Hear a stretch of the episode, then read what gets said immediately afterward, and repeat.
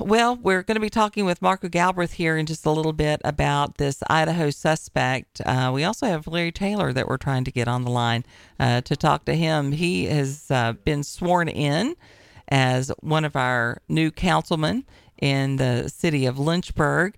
Uh, he and Marty Misjuns were both uh, taking their oaths, and they're going to get to work this week. We also have Stephanie Reed, who's going to get sworn in uh, a little bit later on today. And I know that the citizens of Lynchburg are really excited about this. So, uh, good morning, Larry. You're on the air. We're glad to have you. Good morning. Glad to be here. Yeah, we're excited about uh, about the first of the year and and some changes coming to Lynchburg City Council. Yes, yes, we we uh, want to do a good job for the citizens. Well, With, uh, we Yes. uh, we think you're going to do a, a very good job uh, for for the city. And one of the things that we love about you, uh, Larry, is you walk the talk. You you do um, what you say you're going to do. And uh, and that's that's an exciting thing.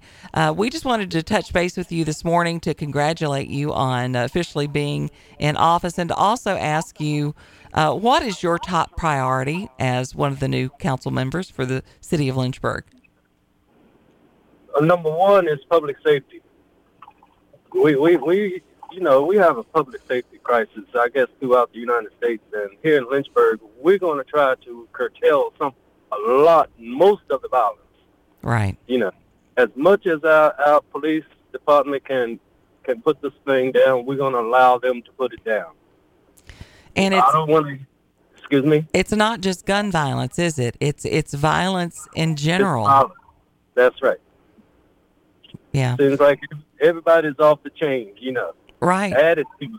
Attitudes. I was in White Rock. Yes, well, I live in White Rock, hmm and here's a group of about 50 girls over there. They want to fight each other. you know, these young young young ladies. They ought to be being groomed to be, you know, nurturers.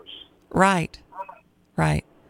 And and I guess that's the biggest challenge that we have in a world that increasingly seems to be more disrespectful to one another, and more disrespectful to authority, and even to themselves. I mean, that's not showing any respect for yourself to want to carry yourself that way. How do we make a difference in in the lives of these young people because they set the tone for the future?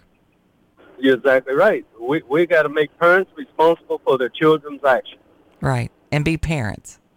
and be parents. Right. So don't don't be my friend. I'm your father. I'm going to discipline you. Right. Right. You And know, it's hard I- work. My my uh, thirty my baby boy, he's thirty one now, thirty two. hmm Came to me one day, you know, this while he was in high school. He said, Dad, I know you love me because you discipline me. Wow. Yes. They don't usually is- figure that out until later.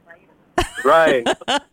I remember saying to my mother um, one time, and I was probably, I don't know, 13, 14 years old, and, and I said, Kim Cash's mother's her best friend. And she looked me square in the eye and she said, You let me tell you something, young woman.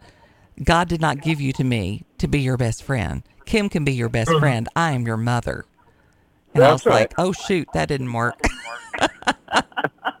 well, we just wanted to talk with you and thank you um, for running. And we're just excited about the work you're going to do in the Hill City. So, Yeah. um, we, we, thoughts and prayers are with you, my friend. yes, please do. Yes. All right. We'll talk to you again very soon. Okay. God bless you. Thank and, you. and you as well. I just love him. He's just such a he's just a common sense kind of guy.